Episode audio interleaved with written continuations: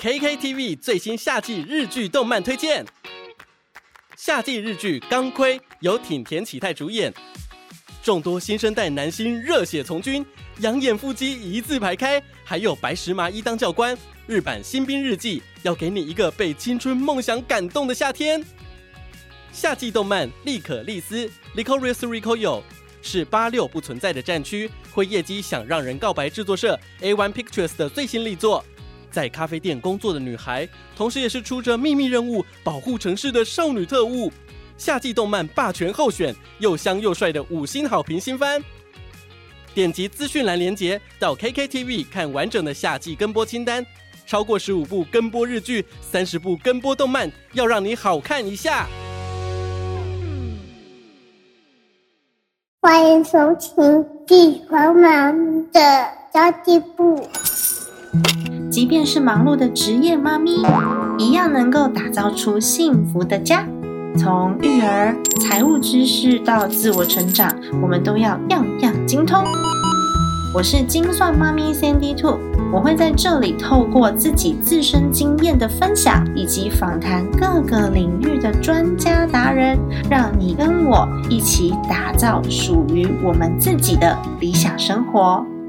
Hello，大家好，我是陪你精算生活、创造理想人生的 Sandy Two。这一期的节目，除了母亲，我还是我的母亲节专题访问到的妈咪，本身拥有非常厚实的专业背景，她是职业的会计师，同时也是业内的财务主管哦，就是产业内工作的财务主管啊。在教育自己孩子财商的这个过程当中，其实他就发现了很多的家长，虽然知道儿童财商非常重要，也很积极的送孩子去上儿童财商营啊，送孩子去上课。却不知道如何引导孩子从生活当中认识金钱的价值，所以呢，他就利用下班之后的时间投入儿童财商教育，并且获得了儿童财商引导师的证照，然后也投入了校园演讲跟教学。到底是什么原因让他对儿童财商这份斜杠拥有非常高的热忱呢？今天欢迎的大来宾就是我们的儿童理财力教练子欣老师。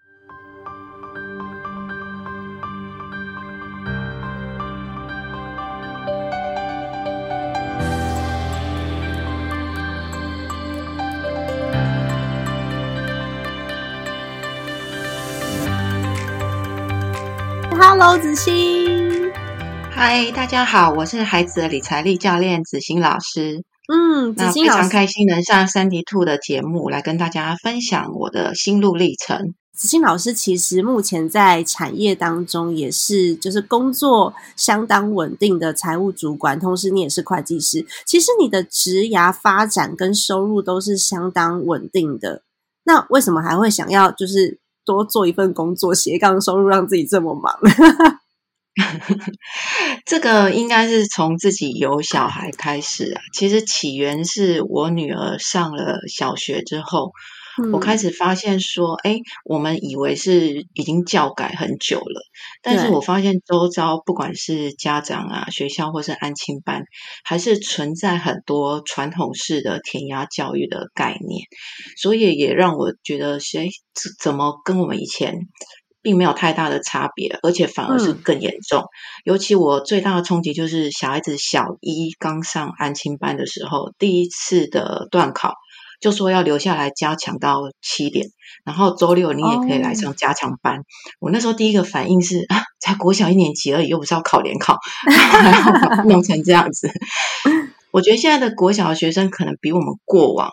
也许还要课业压力重，因为我记得以前我国小阶段都是很无忧无虑的，啊那是国中开始才分。分 A、B 段班，然后才是比较是严格的教育。但现在其实反而国小就已经有点严重。那回过头来看，就是我觉得，嗯，很多家长或是老师的观念，因为怕孩子未来，其实我们都会跟孩子说：啊，你认真读书，以后就会找到好工作，就可以赚钱。那其实你最终都是希望孩子呢。过好生活，那有好的理财方式，所以我才会想要投入这个儿童财商领域这一块的工作。因为从女儿开始，其实我自己也觉得啦，可能妈妈在家里面，父母亲在生活当中的教育，远比在学校还要重要的多。所以其实你也是一个双宝妈咪嘛，然后你也想要把自己的孩子给教好。我觉得有很多的妈妈，像我自己曾经也有这样子的犹豫过，就是我我知道陪伴孩子的重要性，但是我又必须要呃维护好我在职场上面的这个角色。所以你有没有曾经在这个呃抉择当中 犹疑过啊？嗯，有诶，尤其是第一个小孩的时候，嗯，因为你那时候，呃，你生下来之后，你会觉得就在一直犹豫说，哎，你要不要留职停薪？那我个人在工作上其实也是算是比较主动积极的，所以我也是比较在意说，哎，职涯的一个发展，或是我其实也并不讨厌工作上班这件事情，对，对，所以那时候。其实我甚至有一点点像是那种产后忧郁症的现象，就是你又很想把工作顾好，又很想把孩子顾好。所以会反而给自己过多的压力。当然，我就是慢慢的跟呃一些心理医师啊，或者是跟过来人交流之后，其实我后来很重大的觉悟是：你妈妈自己要先快乐，然后有自信、开心，你的孩子才会跟着快乐。所以我后来还是选择在职场上工作，然后小孩是呃托给保姆或者是家人照顾这样子。嗯。其实我觉得这个抉择大家都曾经有过啦，尤其是就是社会很多的风向都会觉得说，孩子在什么三岁之前、五岁之前最需要妈妈的陪伴。可是其实有些妈妈，不要说子心了，我自己也不是属于那种家庭主妇类型的，所以其实做家庭主妇跟做全职妈妈，对我们来说是辛苦的事情。甚至我非常非常佩服全职妈妈，我真的很佩服全职妈妈，因为那是我做不到的事。那不管是在心态上还是技能，对吧？嗯，对，这个其实要看每个妈妈的特质啊。因为其实我那时候主管就跟我讲一句话，说：“哎，你上班的时候还可以起来倒个咖啡、喝个水、上个厕所。你在家照照顾小孩，可能是全部被黏住，你真的习惯吗？”后来想一想，其实我我也不是那种很会顾小孩，或是遇到小孩就很拿手的。其实真的做全职妈妈不一定那么适合我。你可能做到最后，你会很怨怼。那这样反而对整个家庭是不好的。嗯，可是你在下这个决定之后，你是心情上马上就调试好了，还是你有一段过渡时期？嗯，会逐步的调整，而且像孩子上幼稚园或是国小有安亲班之后，你会发现，尤其是幼稚园啊，你会发现你常常很晚接小孩。嗯，对。那小孩子留到最后的时候，像我女儿可能刚开始真的是哭了两个月，嗯，所以你就会更犹豫这些的抉择。那不过是在职场上刚好遇到，哎，也能体谅的主管，所以我常常请假一个小时去接小孩。那这个就变成你要在工作跟家庭之间自己去取得一个平衡。嗯，其实我觉得你还蛮占一个优势，就是你在公司当中的职务是非常重要的，所以其实有很多人愿意包容你，尤其是公司老板愿意包容，因为你占有不可或缺的位置嘛。但是有很多的妈妈们，他们是不敢请这个假的。对，这个也是说，嗯，如果今天是比较呃基层的，或者你的职务是需要快速反应的，其实是可能比较难做到这样。那当然也是刚好我的角色跟我的职务是可以有这一多一些的弹性，所以让我去做了这个选择。所以我曾经也很认真想过，说，嗯，为什么其实台湾都这么硬性的上班制？嗯，其实对我而言啊，其实我不讨不讨厌上班工作这件事，可是我最不喜欢的其实是那个上下班时间都被固定住的哦的一个状况。对，那我觉得虽然现在像现在疫情很严重啊，像现在疫情很严重嘛，可是我觉得往好处想是，疫情反而让大家很习惯居家办公跟居家上班这件事。嗯，那本来。你在家上班是好像很奇怪的，其实现在反而是不奇怪的一件事。所以这个我觉得也让很多呃想同时照顾孩子的爸妈有更多的选择，而且你能更坦坦然的去面对这种选择。对，像子欣现在也是居家上班，对吧？对，对啊，小孩都停课了，只能够居家上班，这真的还必须要遇到一个好老板，再加上刚刚讲的，我们在产业中的角色要很重要，大家就更愿意去体谅你，因为是不可或缺的嘛。那么，为什么子欣你还是开始做了儿童财商，而且你做了好多好多事情哦？嗯，你究竟做了哪些尝试？因为我看到你后来呢，又帮书做教稿审定。然后因为你本身是会计师嘛，又是亲子财商老师，所以非常多亲子财商的书都是找你来做审定的。然后还有在校园演讲，然后还有在呃不同的报道当中出现。哎，你花了多少时间？你做了哪些尝试啊？呃，其实我投入真正对外啊，投入儿童财商的时间并不是太长，大概快两年。那我其实就从自媒体各方面我都尝试，例如说 FB 粉砖啊，那像我 YouTube 影片也拍过几几次，然后直播啊、线上课、演讲讲座等，或是书籍的推广。那原则上只要是对推广儿童理财有关的。那又我时间可以的，我都会尽尽可能去做了。嗯，我记得你的开始的时间跟我很相近。那时候在取粉砖名字的时候，你还有问我说要取什么名字？哦，对我我跟你蛮相近的，只是你后来很专注在做，所以我发现你也是很厉害，就快速起飞。那毕竟坚持做，真的真的是是手忙脚乱。嗯，对啊。其实我我后来很专注，也是因为也是因为疫情的关系，所以就是被 lay off 了嘛？啊，没有啦，没有没有。那个时候公司有一个转型啦，所以就暂时没有办法上班。我那时候也犹豫过好一阵子，因为我在想说，我做这个工作一开始跟子欣一样，我都是不管有钱没钱的，我只是想要推广妈妈自主这件事情。所以我并并没妈妈自主跟妈妈的那个财商，因为你的你的财商好，我们才有办法把你的生活主动权拿回来嘛。那我在推广这件事情的过程当中呢，我自己觉得非常的有收获，所以我愿意去做这些推广，但不代表说我一开始就有想要透过它获利。所以我刚开始离职的时候，我完全没有获利模式，所以我是没有收入的情况之下持续去做的。后来也是。演讲啊，授课啊，然后有了我自己的线上课程，而且有大家的支持，就开始写书之类的。我觉得是蛮幸运的啦。主要也是因为这个议题大家喜欢，跟子欣一样，子欣你做的非常非常认真的，你完全看不出来是兼职在做影片啊，然后还有你的那个课程的质感都相当的好，超认真的。对，这没有啦，应该说有部分我是有外包了，因为有些。实在是自己没那么多时间做，嗯，所以就像就像三 D Two 讲的，其实一开始真的不是为了那个获利，因为真的如果要讲获利，真的是有够难赚，获利真的是有够难赚的。所以你后来就是所有可以曝光的机会，你通通都愿意尝试，不管他有钱没钱，对不对？嗯，对啊，因为我觉得分享让这个环境大家开始重视，其实是蛮重要的。嗯，对。有很多人看到我，其实我自己也是这样。我自己有很多地方曝光，一开始都是不收费的，就是你只要愿意让我去试试看的，我都愿意尝试。到最后，你累积出自己的经验跟价值之后呢，其实你就会慢慢的变得有价值，然后大家愿意付费来邀请了。我觉得这这个过程可以给妈妈们参考。一开始，如果你很急着想要获利的话，我也是吃老本吃了一阵子啊。然后我那时候接，我应该子欣刚刚讲说我是全职在做，其实不尽然的，因为我那个时候接了两间公司的顾问职，因为我还是需要有收入，所以我还是有顾问的工作，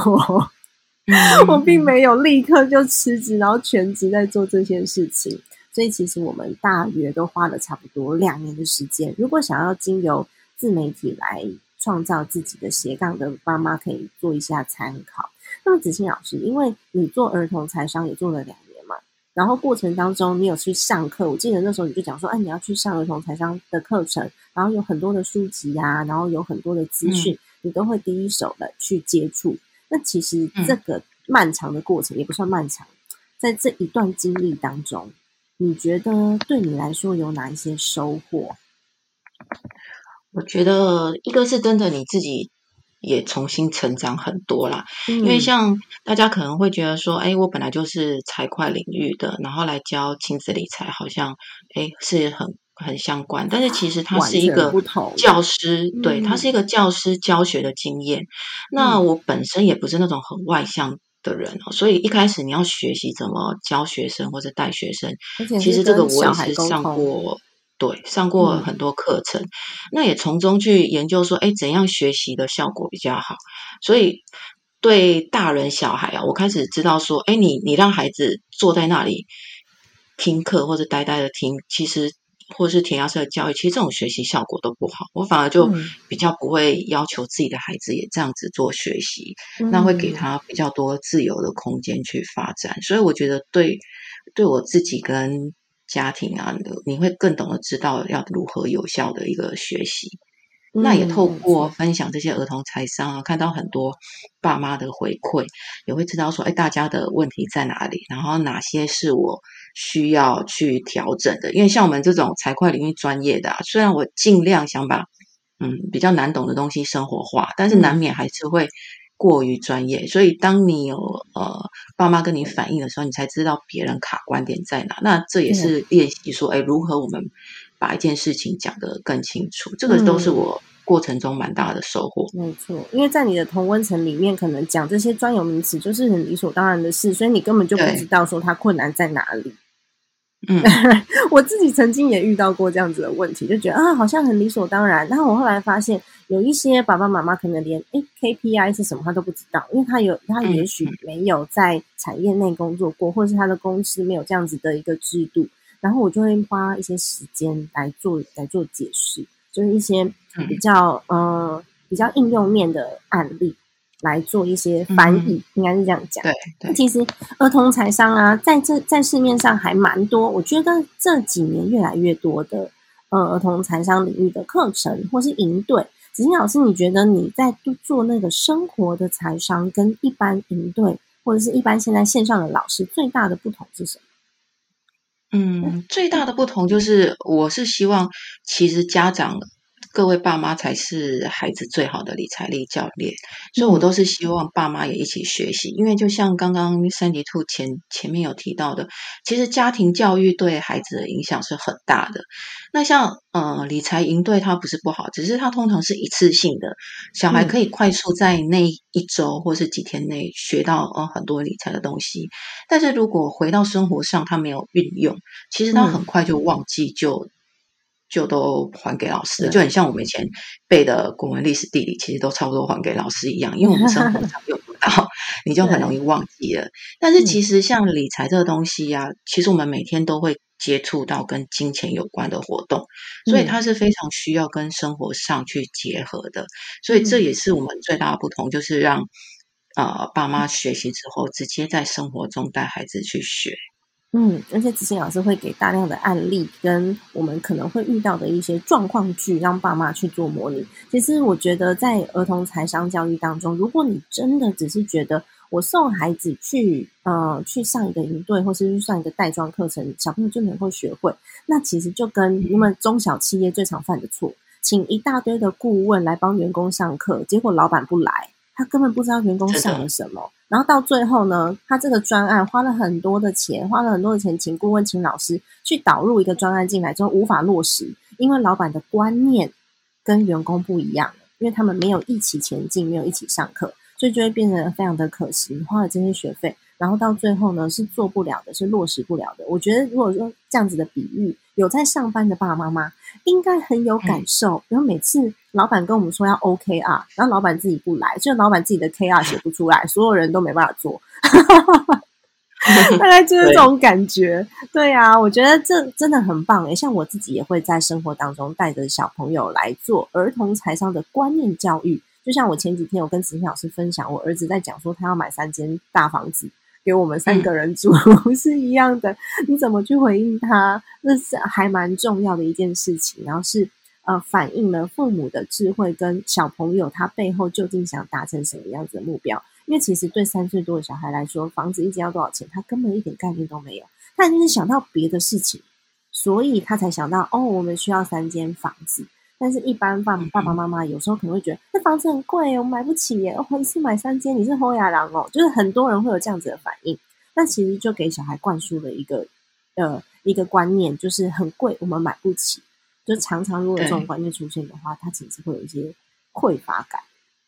嗯嗯嗯，其实带小孩子理财啊，呃，学理财这些观念，爸妈以身作则这四个字是非常重要的，所以才。嗯，有点像刚刚三体度讲的，你老板带领企业，其实自己要以身作则。那在家庭教育里面，爸妈自己以身作则也是。就像我们也常会说，哎，你大家都希望小孩子可以爱阅读，可是如果你爸妈自己都不喜欢看书了，你一天到晚。叫小孩子看书，他根本也会觉得说你爸妈只是出一张嘴，自己都在那划手机。真的，所以其实最好的身教就是你自己以身作则。你爱看书，其实孩子通常就会爱看书，因为他就自己会去拿来翻一翻。这些都是爸妈有以身作则，就可以带给孩子很好的影响。嗯，那你为什么会觉得理财力是孩子未来重要的生存能力呢？因为你提到生存能力四个字嘛，我觉得很好奇，就是生存能力其实很多样化，但是理财力在当中扮演什么样的角色？嗯，呃，像呃，我们每个大人长大之后，你会发现，金钱虽然不是万能的，但是它在生活上是占非常重要的角色。所以呢，其实当孩子有这个能力。打理好自己的理财力，不管你是从赚钱或是聪明的花钱的方向来看的话，他未来的生存问题就比较不会是爸妈需要去担忧的。你也不会担忧说，哎，你养出了一个啃老族，或是老了还要跟你伸手要钱，然后只孝顺你的遗产。真的，孩子自己有能力的时候，就不会去想那些无谓不谓的，因为反正我们就自己可以去面对困难。然后，呃，其实今天在群组里面有一个妈妈在问说：“哎，孩子都已经国中了，他真的很难管，很难沟通。那我还需要我这时候再教他理财还有用吗？”呃，其实哦，嗯，我有。听跟一些那个心理智商师的老师交流，嗯，如果孩子还在国小以下的爸妈，真的要好好把握你跟孩子之间的亲子存折，因为你跟孩子的关系一定要好。他说：“如果国中以上啊，因为毕竟孩子有所谓的青春期嘛，当你的关系不好的时候，你讲任何话，其实孩子都是听不进去的，甚至他只想把耳朵关起来。所以，如果你的孩子还在国小以下的，非常建议各位爸妈一定要跟孩子好好建立你们的亲子关系跟亲子互动的过程。对，所以像我的很多呃理财活动也都是。”有点像亲子一起游戏一起玩，那这也都是增进你们亲子存折的一个部分。那如果是国中以上呢？其实你可以，呃，不要用口头讲，自己去以身作则做。那甚至是给他实际的零用钱，让他自己去用。那你也不用在一旁碎碎念，就让他自己去体验了。因为国中以上的孩子他已经很有自我意识了，他也不想听你太多的一个。呃，碎念的动作，所以你可以直接实际给零用钱，让他去试错跟学习。对，哦，试错跟学习才是最重要的。可是我给了他零用钱，我根本就不知道他怎么花，我要怎么样去引导他？呃，你可以让孩子练习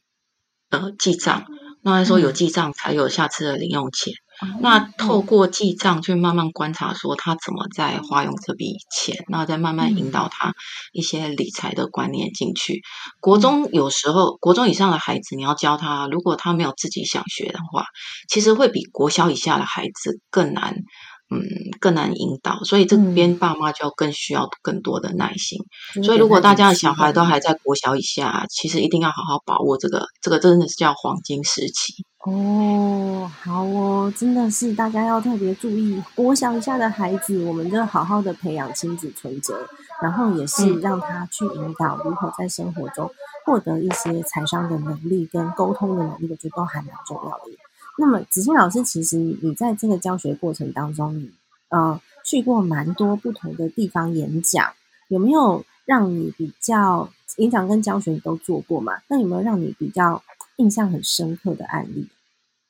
嗯，像呃，我有在一些所谓的公益团体或是基金会有教学过啊。那你会发现，这些弱势家庭啊，其实。虽然他们有些收入或是职业相对收入比较低，但是他们也不是完全没有资源的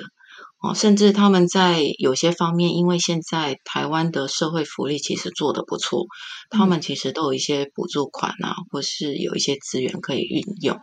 但是你会发现，他可能生活上或是理财面还是没有我们一般人过得好。你会发现说，哎，他们其实是不懂得如何去理财或者控制自己的基本消费，所以这个会变成说，哎，你会发现为什么弱势家庭他的孩子可能。也更不会理财，那可能会一直延续下去的原因之一啊。例如说，若是家庭通常生的小孩比较多，那你会看到说，他应该是要在家自己煮饭，会比外面吃省钱。尤其现在物价上涨，外面什么都变贵了。对。可是你会发现，有些弱势家庭，其实他还是会因为比较偷懒一点，他就直接给孩子钱去外面买。那对那种生的四五个的小孩的，其实这样外食费用就很重。哦，再来是，我就会发现说，哎，有些人还跟我说，他每天一定要吃一个甜点。我就想说，我们都没有每天吃甜点了，你你现在已经弱势家庭，还要每天吃甜点，所以你就会发现，他们可能都是因为在理财观念某些点卡关卡住了，然后就是用这个观念再继续生活下去，所以没办法转变他的人生。所以这也是让我印象特别深刻的是，诶，如果你今天真的对金钱价值观有比较正确的概念的时候，其实你的生活真的会很不一样。因为我也有认识一些是。小时候他自己是家福的受助者，但是长大之后他完全不一样的人生是改变的。所以其实不是说你今天是弱势就一直是弱势，但是你的观念有没有导正，或是有没有做对，其实这非常的关键。嗯，老师刚刚有讲到，子欣刚刚讲到资源的利用，我觉得非常重要，因为其实现在真的政府的补助上面。也会给一些，也是给一些帮忙，但是我们能不能够利用这些有限的资源去做出最有效的运用？像刚刚讲的，诶，我已经资源有限了，我就必须要好好的去做分配，我才有办法去扭转我的生活。这个也是观念上的问题哦。像刚刚讲的，诶，已经已经是弱势家庭了，但是我们还是三餐都外食，这可能对于我们在资源分配上面就会比较建议他，诶，我们是不是？呃，稍微记个账啊，或者是你知道说你自己花钱都是怎么花的吗？去去扭转一下我现在的消费习惯，或许呢，他就可以享受比较优渥一点，或者是比较好一点的生活。不是说什么弱势族群资源有限，我就可以不管哦，反而是你资源有限，更要有效的来做利用。这都是学习当中的一环嘞。那其实真的有很多爸爸妈妈会说啊，我自己都不怎么理财啊，那我怎么教小朋友啊？嗯，这个的话，其实我也就很鼓励爸妈就一起学。其实你跟孩子一起学啊，孩子其实他的学习热忱啊，跟兴趣其实也会更高。因为有时候我们爸妈不用像传统的爸妈说，哎，害怕在孩子面前示弱。因为孩子发现，哎，你也不会，你是跟他一起学，两个人是一起进步的时候，孩子有时候会有点把你当成是同才，他也觉得，哎，妈妈也学得很认真，那我也要认真学习。所以我觉得没有理财经验的，不管是从三迪兔这边啊，或者我这边，都是可以同时跟孩子一起做一个学习的，嗯，非常好的开始。对啊，我也还蛮推荐哦，有很多的儿童的理财绘本、理财书籍，很适合成人看，因为他教导的这些观念就是从最基础的开始，而且他是用很浅显易懂的方式来呈现，所以其实蛮多的书籍。它虽然是表面上是教孩子，可是事实上成人看了一样会有收获。所以我每次在推荐儿童理财的书籍、儿童财商的书籍的时候，我都会很犹豫，想说：诶，这个我到底是要写说是给成人看还是给小孩看？其实真的都可以看，我们可以开始一起学习，然后从里面呢找出一些方法来做实践。那子欣老师，我知道，因为我上过你的课嘛，我知道你的课每一堂课都会特别去强调说，小朋友一定要做爱心公益账户。为什么你会特别强调公益跟感恩这一点？其实跟我蛮像的，因为我自己也都会常常会做公益。然后我的孩子是从一岁开始，他每一年的生日，他都需要去累积他自己的公益钱包的。嗯，那子欣老师为什这个么会特观念别强调？，这个嗯观念其实是从国外学来的啦。因为其实我们嗯这些呃亚洲的一些理财观啊，或是甚至是亲子理财的这个领域，我们很多都是跟欧美国家学习的。那欧美国家呃比较多是基督教嘛，那他们基督嗯教其实就会有我的收哦入百分之十是做一个捐献的概念，对，对，嗯所以其实这个是从这个出发点来来学习的。那做嗯公益的好处是，就像很多爸妈会担心说，哎，你孩子这么小学理财，是不是会变得斤斤计较？其实不会，因为斤斤计较表示你财商没有学好，只学了一半，你只学会算嗯钱，你没有学会怎么正确的使用钱。没还有去判断让钱发挥最大的价值。那这个嗯爱心公益账户就是让孩子去感受到说，哎，其实他也是有能力去帮助别人的。那金钱嗯也是一种可以用来帮助别人的工具。好，没错，再来是第二个意义，其实非常的重要，因为呃，每个人的人生过程啊，其实你都会有低潮的时候，但是你有在做公益跟懂得感恩的人啊，你会更觉得说自己对这个社会是重要的，有贡献。你会的，对，对你对这个社会是有贡献、有归属感的，你就比较不会随便放弃自己。你也你也许可能只是休息一下，但是你不会完全的放弃自己，甚至是比较严重的，像有人就放弃生命了。那我觉得，当你有做这些公益跟感恩的时候，其实你会更懂得自己。活在这个世界上是有价值的，所以我觉得这点非常重要。因为其实每个人啊，在你人生的路程，不管你是什么富二代，还是你生出生有多背景多好，都一定会遇到低潮的时候。对，所以让孩子学会公益跟感恩，其实是为他未来的人生是很长的一个铺路的动作。所以我非常强调这个公公益跟感恩的的部分。就是之前我在会计师事务所要离职到产业界的时候，我中间也休息了几个月。那其实你休息几个月，就会很像自己吃老本嘛。那我一直都有在做家福捐助的活动，有时候你也会很犹豫，你要不要继续捐？你就想说自己都在吃老本，还要继续哦捐钱对吗？对，嗯可是当你看到这些孩子的生活状况或是照片的时候，你就会觉得说，哎，你是在做很有意义的事情，然后其实也只是呃一些比较小的钱，自己省一点就有可能继续下去了。所以，嗯我觉得这种做公益或是感恩的动作啊，都是让自己在比较低潮或是一些转折时期的时候，会带给自己更多的心思。所以我非常强调，孩子一定要有做公公益账户的动作。嗯，真的，我之前自己也有在捐，就是三三个不同的单位，一个是照顾流浪狗的，因为我以前有我以前有养过狗跟猫，那他们现在都去做小天使了，都养到十几岁，所以我那时候有在做，就是呃道路救援啊这一类的，然后也有养一个孩子，就是世界展望会养一个孩子，然后也有捐嗯。育幼院，就捐了三个单位，就像子欣老嗯。师讲的一样，那时候刚开始你失去一切，什么都没有。像我的话，我的状况还不是吃老本的，我的状况是我负债，然后还嗯需要去还钱的时候，那个时候呢，嗯、我。非常非常犹豫，到底要不要继续做下去？我是有把这三个供应账户都暂停的。不过呢，我开始做另外一件事，就是当我有嗯比较呃意外之财的时候，有其他收入进来的时候，我就会做物捐。因为那是我能力所及的事情，然后我还是觉得它对我的生命来说是非常有意义的，是我自己有能力可以去帮助别人，然后对自己的一个肯定。所以其实嗯不管是用什么样子的形式，金额大、金额小，我觉得都是一个很棒的方式。甚至有些人是我可以聚集一些能量，我有一些朋友，他是在生日的时候，他就会做捐米。然后，嗯、呃，他的方式是一个人捐两百块，他把这些钱全部拿去米商买米，然后也是捐给育幼院。我觉得，呃，形式不拘，但是目的都是跟刚刚子欣老师讲的。第一个是我们要知道感恩，然后再来是我们要知道自己生存在这个社会上的价值到底在哪里。我们其实是非常有用的人。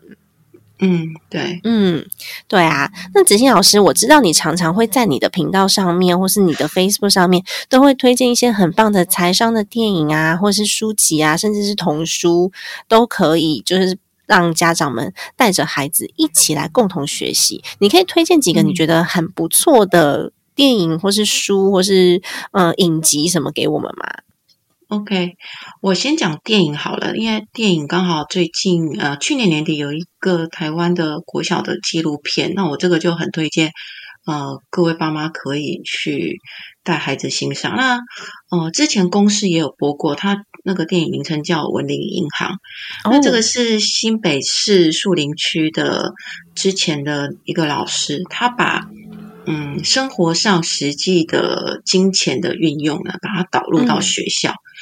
那因为他是文林国小，所以他就把它取名文林银行。那这个纪录片就在介绍他整个导入的过程，然后你可以看到孩子怎么学习，呃，花钱啊，消费，还有他怎么遇到抉择的时候要去做选择。他是很实际把这些理财教育真的是推入到国小的，而且这个活动啊，他目前。都还是在持续进行中的，就是像树林的文林国小都还有在办这个文林银行，那他也有在推广到其他的国小的部分，他们是真的有所谓的文林币，然后你可以线上转账。是真的有存折可以刷折子的，实际让孩子去体验到可视化，还有摸到这些理财东西的一个过程，甚至影片中也会看到，哎，小孩子因为买东西钱不够在那哭，尤其是低年低年级的小朋友就很想买东西，但钱袋不够，这个其实都是一些孩子在学理财的一个过程。那我觉得过程中跟大家分享一个点，其实那老师也有分享到说，其实这孩子在消费的过程啊。不管是老师或是爸妈，你是需要一点耐心的。像他一开始一定是低年级的，一定是看到十元看到开心了就想买，然后慢慢的他会知道，他要存到三十元买他呃更高价好或是他更喜欢的东西。慢慢的可能是存到一百或是四百，或者像有一个孩子存了好久，最后买了一颗篮球这样子。所以这个是一个慢慢。演有点像慢慢演进的过程，所以爸妈不用急说，哎，孩子一开始什么都看到东西就想买，其实这个是一个非常慢的过程，所以他才会透过学校实际生活直接导入在课堂中。所以我觉得老师他真的是很用心，然后很厉害，而且他们是真的有。呃，线上软体去做的，那大家也可以参考一下这个文林银行，你打应该也可以看得到。之前好像是教育部那边也有颁奖给这位老师，所以网络上那个 YouTube 影片也看得到他那个记录的过程。嗯，甚至可以看得到说，哎，他们还曾经抓到有很聪明的小孩子，真的有点作弊偷银行的钱，但是因为他每每周他发出的总量是有控制的。他说他自己就像中央银行，所以会发现为什么这小孩一直有钱跑出来。所以这个也就是透过这种嗯比较低的教育成本，你去教导孩子说：“哎，你这样做是不对的哦，你总比他出社会去真的是抢银行或是盗银行的呃资源好。”你会看到。就算是我们在财商工作界，你也可以看到很多舞弊或是被金钱影响的人。这个就是你虽然是在这个财会领域，但是你的财商观念已经整个偏掉，就很容易走入误途。这样就是只有金钱了，就是眼中是剩下金钱，而不是就是财务的价值了。对。所以这个是电影的部分，那书籍的部分呢？其实现在真的，呃，在亚洲地区几个国家，从我这两年的观察，其实大家越来越重视理财教育，所以现在相关的亲子理财书籍其实非常的多。那绘本的部分，我就蛮推荐，呃，之前应该三迪兔也有在他粉专有分享过吧，就是小兔子学理财的套书，它刚好四本，然后从赚钱、花钱、存钱、捐钱来。教小孩子这个基本的观念，这个也是呃，其实他虽然是小学或是幼稚园看的，但其实他蛮适合大人也一起看的一套书。你就会看完就有基本的概念，你就知道哦，大概是什么样子的一个过程。那在我儿子看那套书的时候，年纪其实更小，大概两岁多，然后他就会给我一些。孩子的观点，不同的观点，我觉得也还蛮棒的。你就会知道说，你自己的孩子个性是哪哪哪一种个性。像他，因为小兔子理财，它里面的钱就是那个红萝卜嘛。对。所以我儿子就跟我讲说，那为什么我们不能够去超市买红萝卜，然后去小兔子的家门口种？嗯，他提出了一个很有趣的创意理念，对对，没错，创业这样。所以我儿子应该是有一些就是。有一些创业的灵魂之类的。那如果是小学中年级以上哦，我也蛮推荐，就是呃有一个两册的书，它会它是图文，有点像彩色漫画的，嗯就是我们为什么要读书，为什么要工作。啊然后它对的副标题就推荐这是套书认识世界与自己，启动未来无限可能。这个我是觉得连大人都可以看的。那它有彩色漫画的好处是小孩子比较愿意读，所以这个蛮蛮吸引小孩子去翻阅的。嗯那大人自己重看，你也可以重新认识一下你对工作的定义，不要每天在孩子面前就表现出一副很厌世工作的感觉，这个对孩子也是一种负面的理财教育。嗯因为你你都很讨厌工作了，然后千万不要说、哦我去上班都是为了你，都是为了养你。那这个观念其实都是一些负面的教材，对孩子嗯的正确的理财观都是不好的。所以我觉得大人也可以认真去看一下这本书，其实真的会你会有更多新的体悟。嗯，这本书真的蛮棒的，我推荐了好多人哦，还有推荐我朋友去买，因为这本书它其实是告诉你说，工作是为了要帮助别人，贡献自己的能力，然后让这个社会嗯正面的去运转，所以我们是资源共享跟整合的概念。那为什么我们要这样子每天都上班去辛苦的工作，可以引发小朋友去思考自己跟这个世界有什么样子的关系？我在这个世界当中的角色是什么？去了解工作学习的意义，因为我们现在的学习可能会跟以后的工作有关，这是整个世界运作的原理。我蛮喜欢这一套书的，也很鼓励大家可以上网去找一下小兔子理财的这一套，跟就我们为什么要读书，为什么要工作，我都非常非常的推荐。然后也是子欣老师嗯大力在推荐的两套书。那如果是大人的观念方面啊，其实刚好今年也出了好几本书哦，刚好我嗯有、呃挂名推荐。那我看有一本最近那个三体兔也有，所以我觉得这两本都蛮适合大人来看，然后一起来带小孩的。一个是孩子我们来谈钱，那嗯另外一个就是塔木德亲子财富课哦，都里面都是有观念的引导，然后也有举一些实际案例，甚至里面有一些插图，所以我觉得对就算是你没有财商背景的爸妈，也可以比较容易的入手。那这两本书我都也蛮推荐给大人去阅读的，那你可以带着嗯小孩开始做这样。没错，这两本书也是我还蛮喜欢的书。那时候我看到，因为我其实有在有有推有出版社有请我推荐其中一本，我就看到哎这个嗯书腰上面、里面印了子欣老师的名字，我马上就说哎子欣，我们两个推荐同一本书诶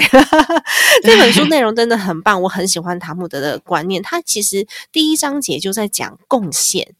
他也是在讲说你跟这个社会的连接跟关系，所以其实跟我们的观念都还蛮类似的、哦，请大家来做一次参考。然后我也会把这个购书的连接放在资讯栏的位置，让大家去好找。那么其实呢，子欣老师自己也有开设自己的课程，就像我刚刚讲的，子欣老师非常致力于教爸妈怎么样在生活当中带孩子去学习。所以子欣老师现在有一套线上课，叫做“爸妈必修的五 S”。基础儿童财商课，老师可以小小的介绍一下你的这个课程吗？呃，它这个就是呃我